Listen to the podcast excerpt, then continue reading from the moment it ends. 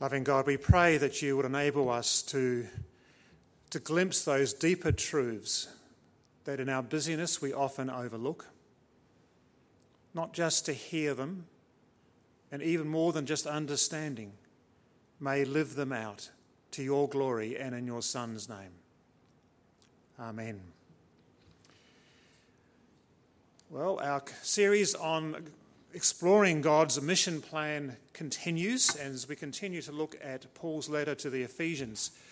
Now, I have to confess, I have uh, spoken on Ephesians and read it on many occasions, and each time I am struck by how rich and profound this letter is. And especially when we come to this uh, passage in chapter 4, first 16 verses, um, they speak on the what I will describe in a few moments as the engine room of the gospel the engine room of God's mission. And it is so large that uh, we're just going to sketch it out and just pause on a few items within it because, again, um, each phrase deserves um, a whole sermon and a series in its own right. The passage starts off, and we need to be reminded that Paul was literally a prisoner at this time. Uh, exactly where it was, there's a number of options. It could have been in. Uh, Caesarea, it could have been in, uh, in Rome, um, or a few other occasions which we do know Paul was imprisoned. So he was literally in prison as he wrote this letter. But he also uses it in the sense that his truer commitment, his allegiance, his loyalty is to the Lord. So he's now moving from a mode of not so much teaching, but more of encouragement, of uh, exhortation those who did the Handling the Bible course on uh, Thursday night or Friday morning. This is what's called deliberative rhetoric. Paul is assuming agreement, and he's saying, now, because we know this, what does it mean for how we live? And that's precisely where he takes this. He says, I beg you to live a life worthy of your calling for which you have been called by God. The word for worthy, axios, is a lovely word. It actually is the word for scales. To be worthy is to be corresponding in weight or value. So if you think of it in terms of a pair of scales, it's actually having these two elements in balance. So Paul says that to live a life that is worthy is to balance the calling that we have received and that we have uh, named for us at our baptism with the way in which we go about life. And I found once I discovered that just the word axios meant this balancing of the two, I found it so helpful. So, what does this look like? Well, Paul is now going to um, go beneath the, the hood, under the hood. Now, I did do a Google search last night to see if I could find any females taking a great interest in going under the hood. And I have to say that um, Google was not particularly helpful and quite sexist because most of the females looking under the hood had a look of confusion. Um, and I know that there are some seriously good female mechanics, but there, it has to be said.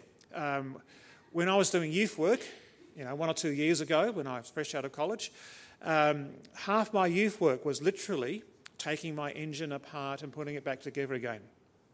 Because so many of the young lads just love to be there and see an engine taking apart and putting it back together again. I did think about trying to claim it on my tax return as part of my work pass, but uh, there were a few photos I could have used, but it might have been a little bit too pointed that the age of the number of males looking under the hood was getting older and older and older, and I had three 90 year olds looking under the hood of a car as well. But anyway, I've gone with this one. And so in this passage, it's like lifting the hood on the engine of God's mission plan. What do we see? Now, there's a number of things that I want to um, just draw attention to, but this is the, the main one. And if I can push the, uh, the analogy just a little bit further, these two themes of humility and of gentleness and of being patient and bearing with one another in love are like the oil for the engine it actually what makes for the smooth operation of the various different moving parts. And I'm going to come back and finish with the importance of humility and gentleness in particular. So let's move on. The first thing Paul noticed is the power of one. Now, there's nothing new or original about this. Any uh, coach trying to encourage a team, they'll say, look, you've got to work together as one. You've got to work as a team. You've got to pull together. And in the ancient world, there were um, speeches that were made around cities that if you want to advance as a city in comparison to another city, you've got to be united. You've got to be as one. And you've got to have a single minded purpose. So, Paul was actually naming something here that is uh, both obvious, but also it's where this oneness come from. Because Paul says this oneness of purpose, this oneness of mind, is not something that we have to create ourselves. It is given to us. And boy, does he lay it on. There is one body and one spirit, just as you were called, and one hope from your calling. One Lord, one faith, one baptism, one God and Father of all who is above all and through all and in you all. That's a whole heap of oneness that we have received. Yet, as a church, we still manage to be divided. We do need to work and recognize that this isn't an optional extra. Where the people of God gather together united, we are so much more powerful because the grace of God can then flow through us. So, Paul then talks about how each one of us has been given, grace has been given as Christ apportioned it. Notice the phrase, each one of us. It isn't just an elite few, it isn't just for particular, but we have different gifts, we have different areas of grace that are brought to us. But each one of us becomes a means of grace. It's a phrase that uh, was used in the prayer of thanksgiving in the Book of Common Prayer. That we might be the means of grace. The Bible is a means of grace. The ministry of the church are means of grace. The reason we gather face to face as the people of God is that we might experience and offer the means of grace to each other. It's not something that's just a private exchange between us and God. God seeks to do so. There's a story, it's a more of a personal one, but it stays in our mind. And uh, I'm sure you'll take it in the good grace that I offer it to you.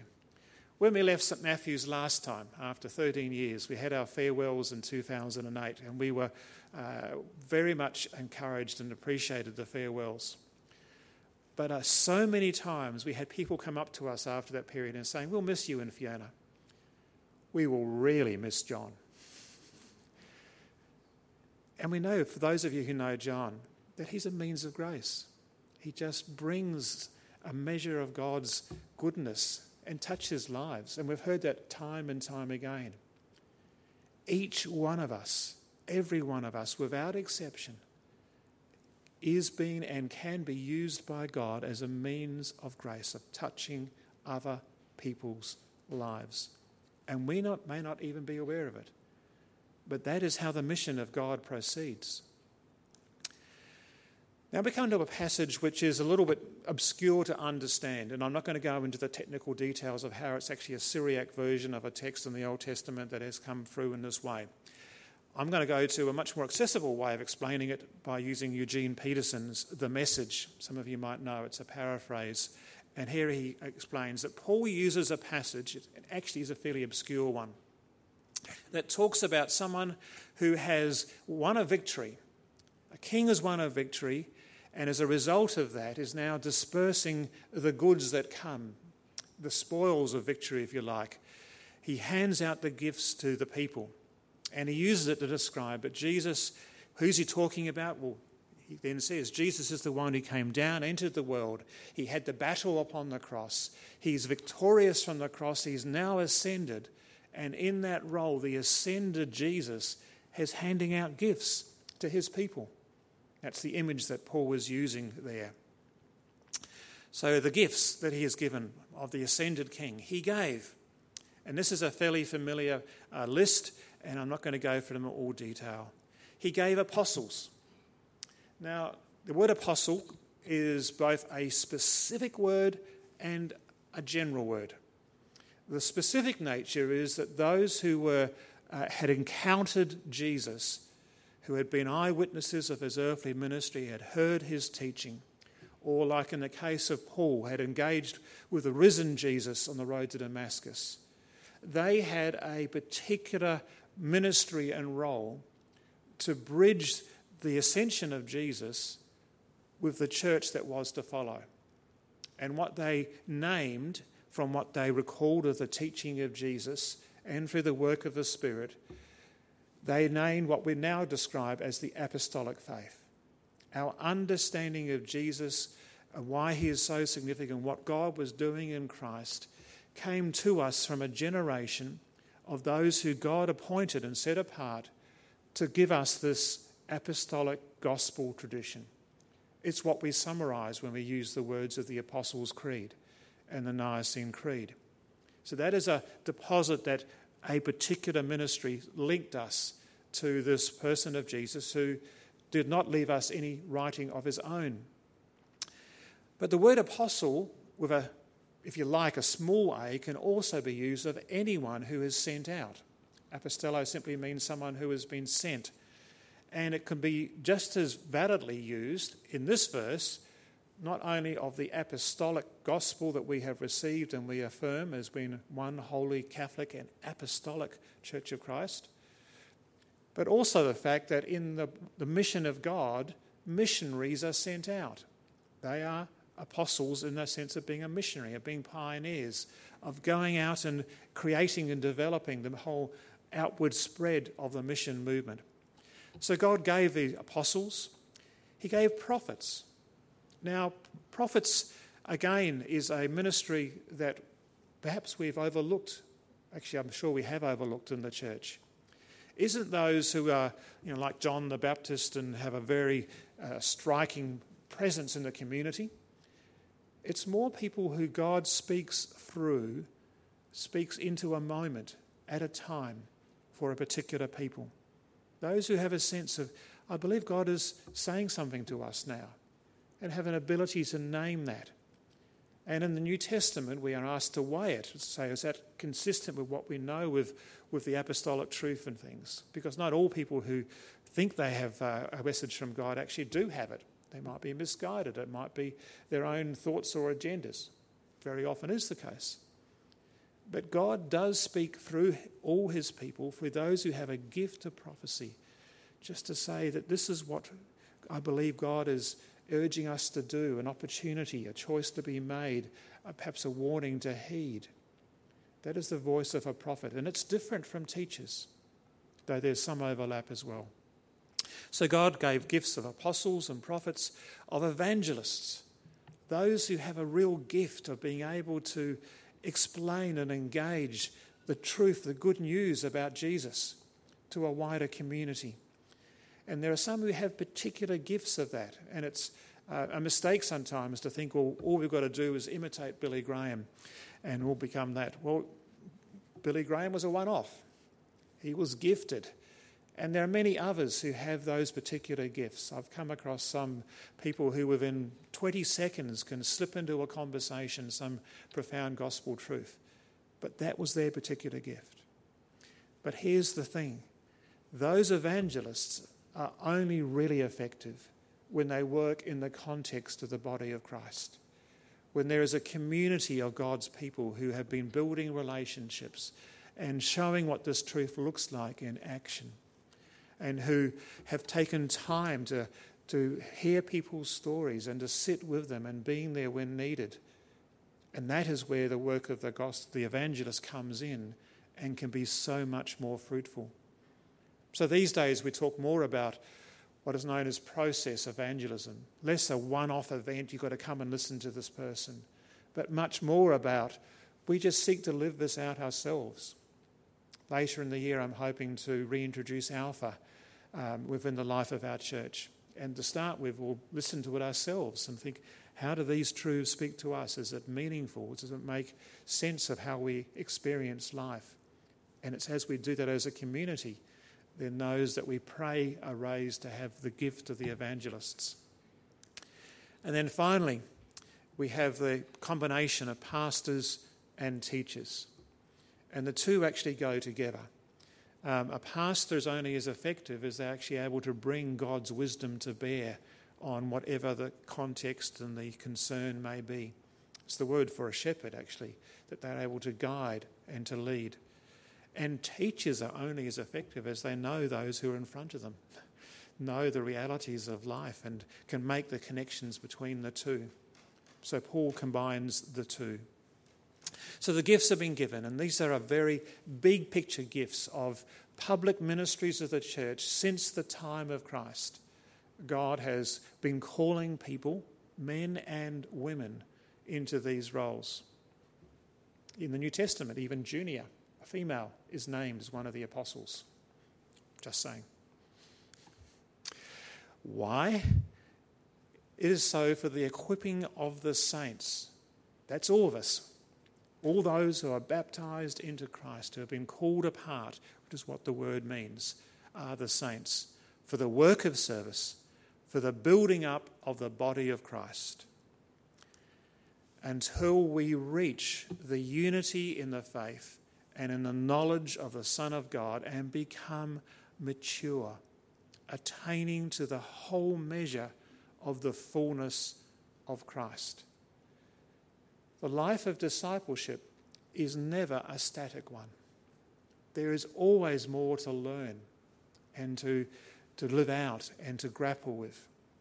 The sign of good education, if you like, is that for every question we might begin to give a clearer view of how we might address it, another five questions emerge. And that is where the learning process continues. Let us not lose our appetite to learn more, not just out of interest, but that we might be mature, increasingly mature, until the whole measure of the fullness of Christ. Then Paul continues once we enter into that space, and the we is obviously a plural one, we together, then we as God's people, we as church communities will no longer be immature like children. We won't be tossed and blown about by every wind of new teaching. We will not be influenced when people try to trick us with lies so clever that they sound like the truth. That was very true in the marketplace of the first century. So many different voices claiming their attention and coming up with views of, listen to me, listen to me, and in the competition for that. And if anything, in the 21st century, not just with uh, the radio airwaves and shock jocks and all the others of an opinion on anything and everything, but now even more so by social media and other ways, these views are amplified all around us. How can we find solid ground in this space, the, the anchor points? It is when we put down those deep roots, the image that we had last week, the deep roots grounded in the wisdom and the love of God. So Paul was continuing. So, a summary for this might be we need to grow up and continue that process of growing. And sometimes that involves pruning. Sometimes it involves uh, attending to the soil, attending to what, the, what is uh, feeding our minds. All these things go into the mix. And then we come to a verse that I have to confess I, I have a love hate relationship with this verse. Speaking the truth in love. When someone approaches and starts a conversation with saying, Look, I really do need to speak the truth in love here, part of me cringes because I've heard so many hurtful and damaging things said on the justification when I'm just speaking the truth in love. Now, we do need to speak the truth in love. I'm actually going to come back and revisit that word speaking in a minute. But this is not an excuse to just be blunt and to be candid and to you know, clip people around the ears verbally if we can get them. This is a quote I came across, someone I hadn't heard, but he's an uh, American writer and activist. He said, My goal is to speak the truth in love. I'm sure it's our, all our goals to speak the truth in love. There are a lot of people speaking the truth with no love. And there are a lot of people speaking about love without much truth. Isn't that true? Our goal was actually genuinely to build the relationships, to have a genuine concern and love and support for people in all our messiness. And I, I will hear those hard words from people who I know genuinely love me differently from those I think who are just waiting for an excuse to tell me why I've got it wrong yet again. I suspect in the culture of our church we need to reclaim more of this space. And if anything, tilting the balance back towards the love side of the equation. But I actually was intrigued by it. So I went back and explored this phrase, speaking the truth in love, and I discovered that the word speaking is actually not there in the verse. I looked at it in the Greek and said, Am I missing something? Is a, a verb missing? Um, but rather, the phrase is used being truthful through the instrument of love, in and through love. We could even paraphrase this verse as living truthfully in and through love. And that gave me a broader sense of how Paul was seeking to exhort that, yes, this truth that we hold is so important, but we must live it ourselves if it is to be heard by others. I do wonder, in the midst of the, the culture wars that the church has got embroiled in over not just the last uh, decade or so, but the last 30 or 40 decades, that we've focused so strongly on strident voices that many people perceive, well, why would we come to the church if they just seem so judgmental, so quick to tell us where we've got it wrong? Rather than hearing a message that is actually conveying love and nurture and care and concern and God's grace. So, drawing these threads together, we, group, we speak, we live, we demonstrate this truth in love. We are to grow up. This is how we grow up into all aspects, into Him who is the head, even Christ. Now, I had a cartoon many, many years ago that I just love so much. It's a picture of a body made up of a whole series of little bodies. And you can picture yourself in that little, where you are in the body that is growing. In fact, it's even bigger than that. It's a whole body of Christ made up of all the different parts. And the thing is that to be effective functioning of the body, all those little bodies seeking to get on with each other don't always get on together with each other. We have differences, different personalities, different agendas, different experiences, different cultures, different tastes as we come together. So, how can we be effective in that space? And this is where I come back to those two words being completely humble and gentle. To be humble is not just don't get a big head and think too much of yourself. It's Certainly true in Australian culture, we have a bit of a uh, cultural characteristic. We cut down the poor toppies. We don't like anyone getting too big for themselves. But that's not what Paul's talking about here. To be humble in the ancient world, in Paul's day, was to be humiliated. It was to be brought down and to be viewed of a very low status, of being regarded as a nobody. Why did Paul think it's so important? Because that is precisely how Jesus was treated and the pathway that Jesus chose to do so. God's power was seen in that weakness of Jesus or that perceived weakness of Jesus. In that vulnerable space that Jesus entered, God's power won victories that no army could uh, hope to achieve. And the word gentle here is uh, it's actually, I'm sad that they actually use the word gentle, not because I don't like the word gentle, I love the word gentle. Just in the Greek, it's another word. This is the word meek, which is almost dropped out of our vocabulary. To be meek is not to be weak, it's not to be a doormat, it's not to be hiding and tucked up in a corner somewhere. The word meek was used in Paul's day of a strong military stallion, of a horse with power and strength that is disciplined and under control. To be meek is to be the opposite of a tyrant, of having power and lashing out in all directions and claiming it's all about uh, everything's about them.